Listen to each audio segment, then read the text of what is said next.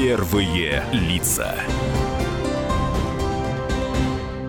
Отечественной продукции на прилавках становится больше, а из-за девальвации рубля многие товары стали активнее продаваться за рубежом.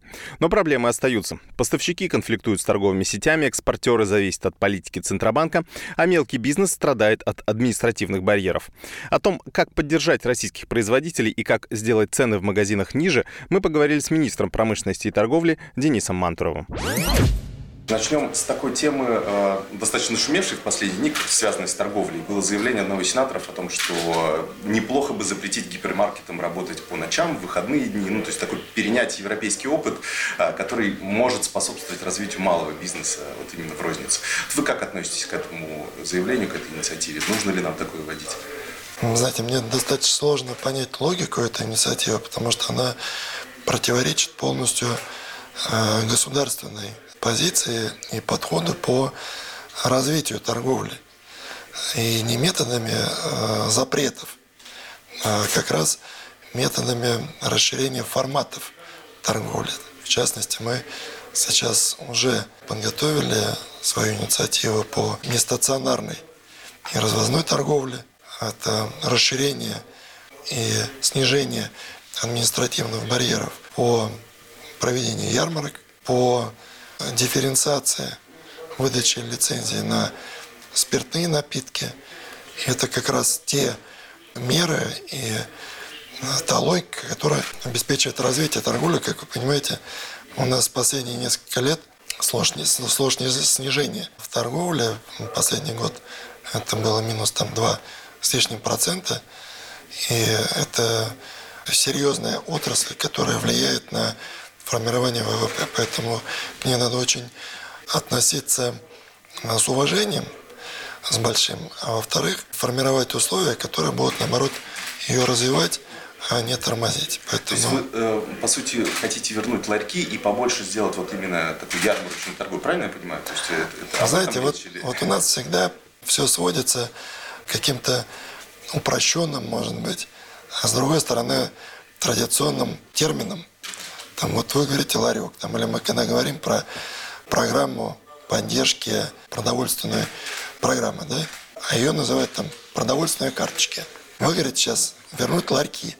У нас э, есть э, возможность обратить внимание то, как это происходит там в других странах. Вы же летаете по миру, смотрите. Малый формат торговли – это не традиционные какие-то кривые, косые ларьки, как это было раньше, да, которые там действительно посносили и, и правильно сделали. Ну вот. А это современное, вписывающееся в архитектурный ансамбль, сооружение. А если мы говорим про там, автомобильные лавки, то это стилизованные, опять же, под форматы требования тех городов, которые будут выставлять э, определенные там условия и технические, и эстетические. А конкретно как будете помогать? Вы сказали, что разрабатываются меры поддержки, то есть это что? Это а, снижение административных барьеров? Ну, Конечно, это снижение налоговых. административного давления на, а, на малый бизнес.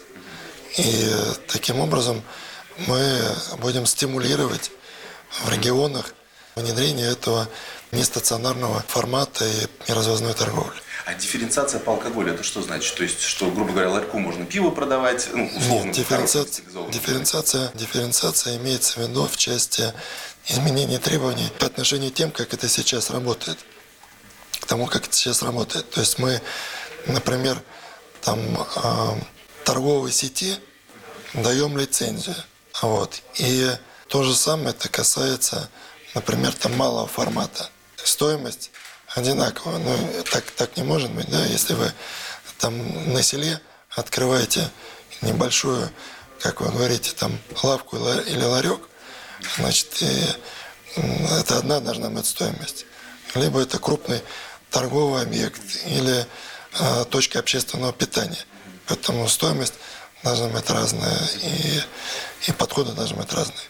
Не могу не спросить, вы сами затронули эту тему продуктовые карточки. То есть как сейчас эта идея, то есть и можете объяснить действительно, в чем, в чем отличие от того, что было раньше? Ну, видите, вы опять на карточке да? Ну, это всех волнует, многих, да, получается, касается. Это программа поддержки спроса продовольствия. и она экономически эффективна и выгодна. Как для потребителей, кто нуждается в этой помощи, кто будет в состоянии приобретать тот набор продуктов, которые сегодня не могут себе позволить э, определенные слои граждан. А если мы говорим про производство, то это касается только российского производителя продуктов, на, на которых это будет распространяться, имеется в виду в части поддержки спроса. Поэтому вся цепочка и торговли, и производства, и потребители будет задействована в этой программе. Таким образом, мы, мы видим ее экономическую эффективность, бюджетную эффективность, и считаем, что она должна заработать. Вопрос, конечно же, в том, из каких источников и как, в какой момент э, она будет запускаться. Мы сейчас с Минфином продолжаем работу и по поиску источников, и по формату отбора потребителей этой программы. Но я уверен, что в какой-то момент она точно будет запущена. Ну, до конца года, как думаете? Есть до конца планы? года, в лучшем случае, если мы придем к согласию и к нахождению источников с учетом формата формирования бюджета, ну, в лучшем случае, это следующий год. Что касается как раз э, поддержки отечественного производителя, у нас за последние годы, ну, как раз судя по вашим как раз э, статистическим данным, у нас очень сильно выросла доля отечественной продукции, там почти 80% на прилавках. То есть эта тенденция будет дальше идти, то есть уже можно говорить о том, что мы так продовольственно безопасны, э, то есть внутри продовольственной безопасности находимся. Но она не может быть на бесконечности, потому что все равно ряд продуктов питания мы не можем выращивать или производить. Поэтому мы стремимся максимально к тому, чтобы российская продукция реализовывалась э, нашими торговыми сетями и другими форматами торговли. И надо сказать, что по определенной номенклатуре мы уже вышли там на 95-100%.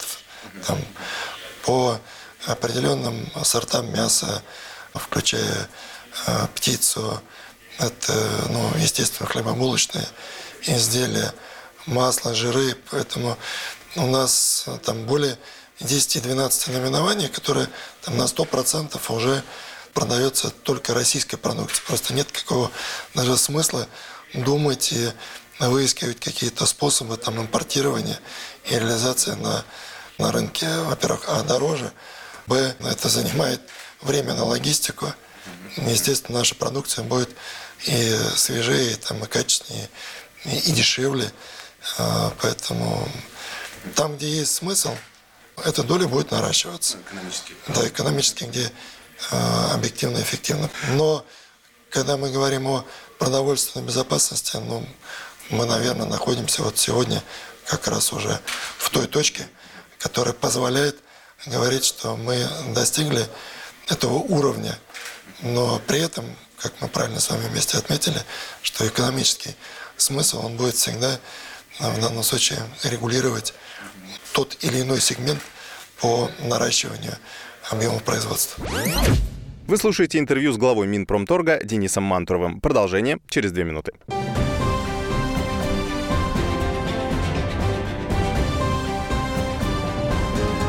Первые лица.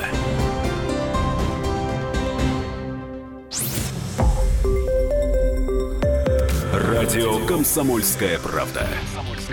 Более сотни городов вещания и многомиллионная аудитория. Хабаровск 88 и 3 FM. Челябинск 95 и 3 FM. Барнаул 106 и 8 FM. Москва 97 и 2 FM. Слушаем всей страной.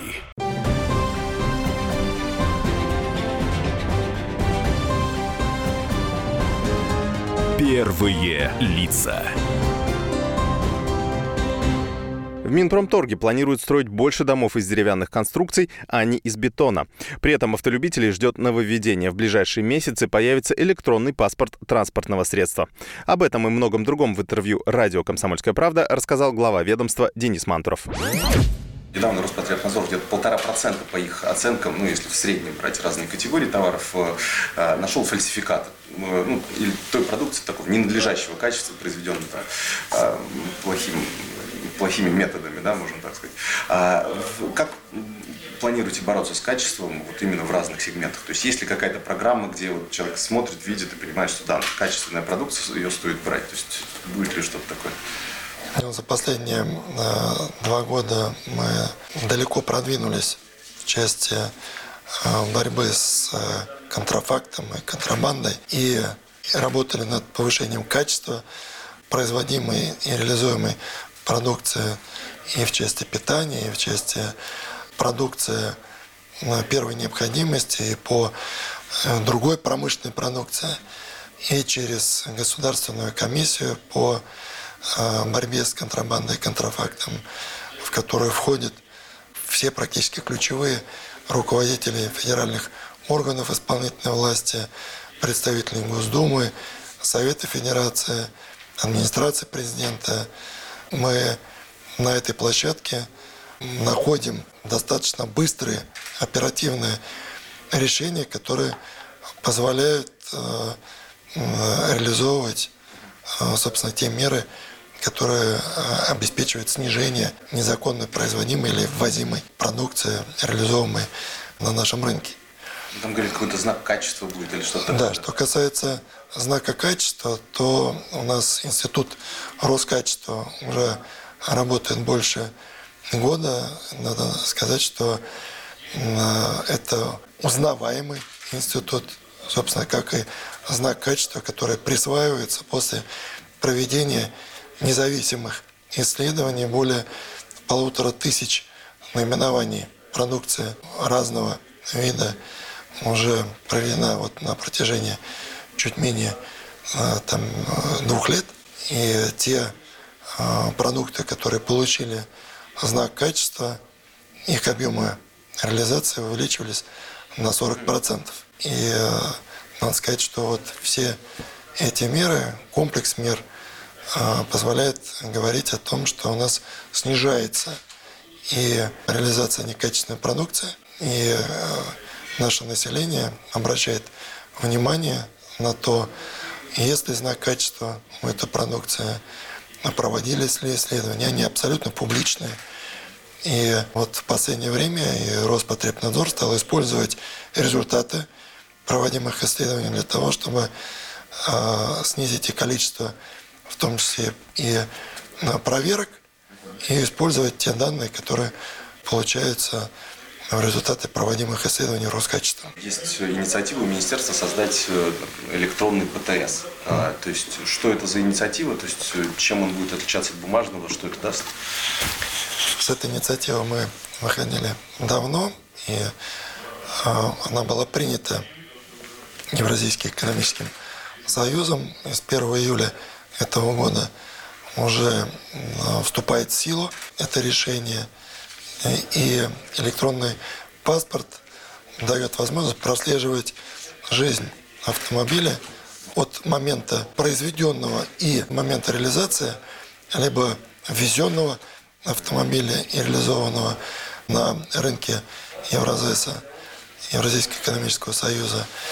Это дает возможность отслеживать всю его судьбу, а, были ли аварии, как он ремонтировался и где. Там будет вестись учет пробега автомобиля, поэтому а, вот этих вот будет... скрутить, скручивание будет невозможно.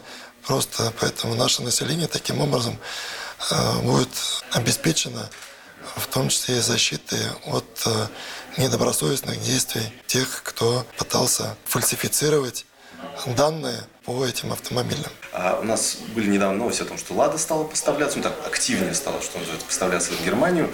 А, есть поставки различной сельхозтехники тоже за рубеж. Вот какие наши перспективы именно по завоеванию экспортных рынков в такой в промышленности?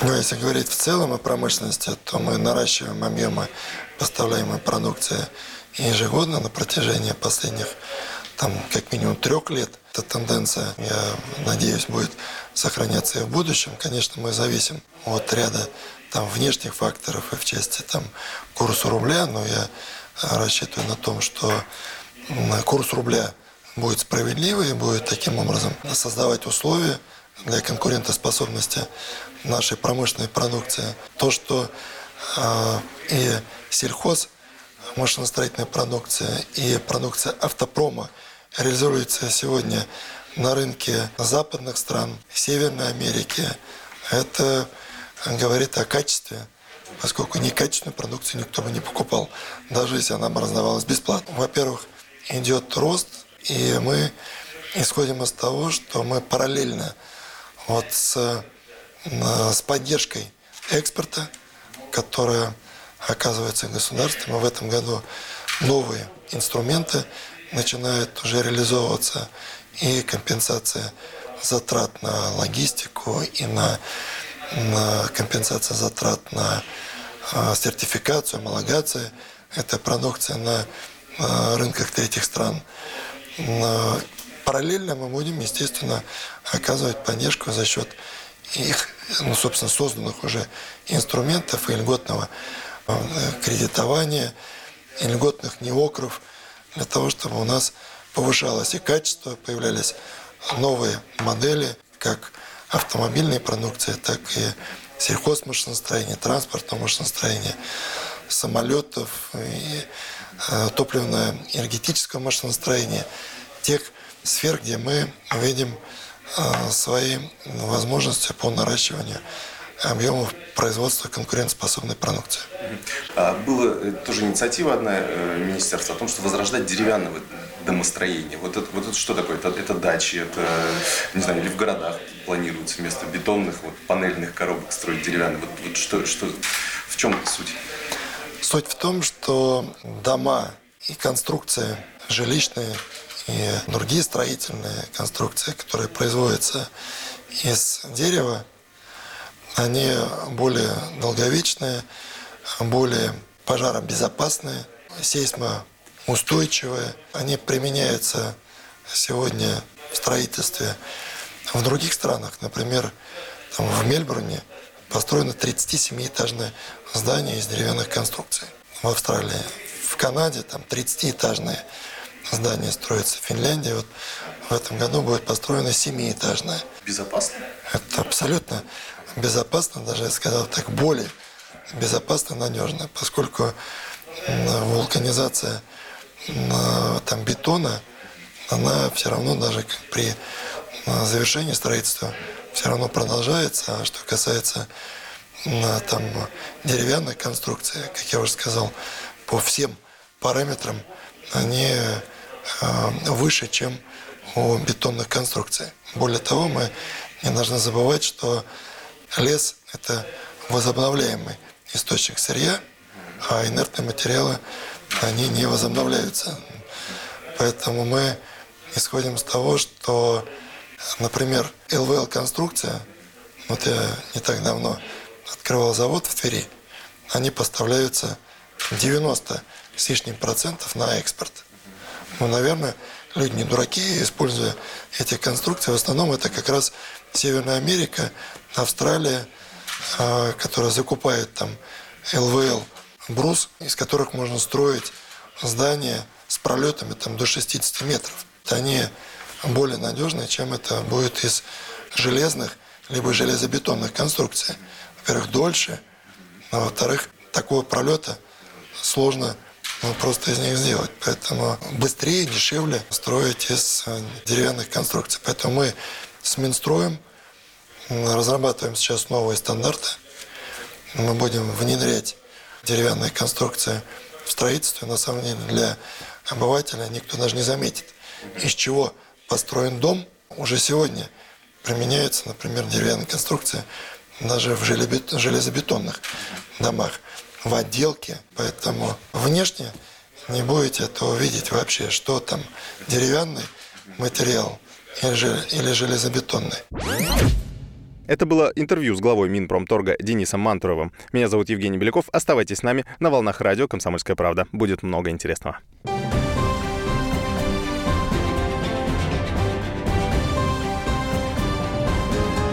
Первые лица.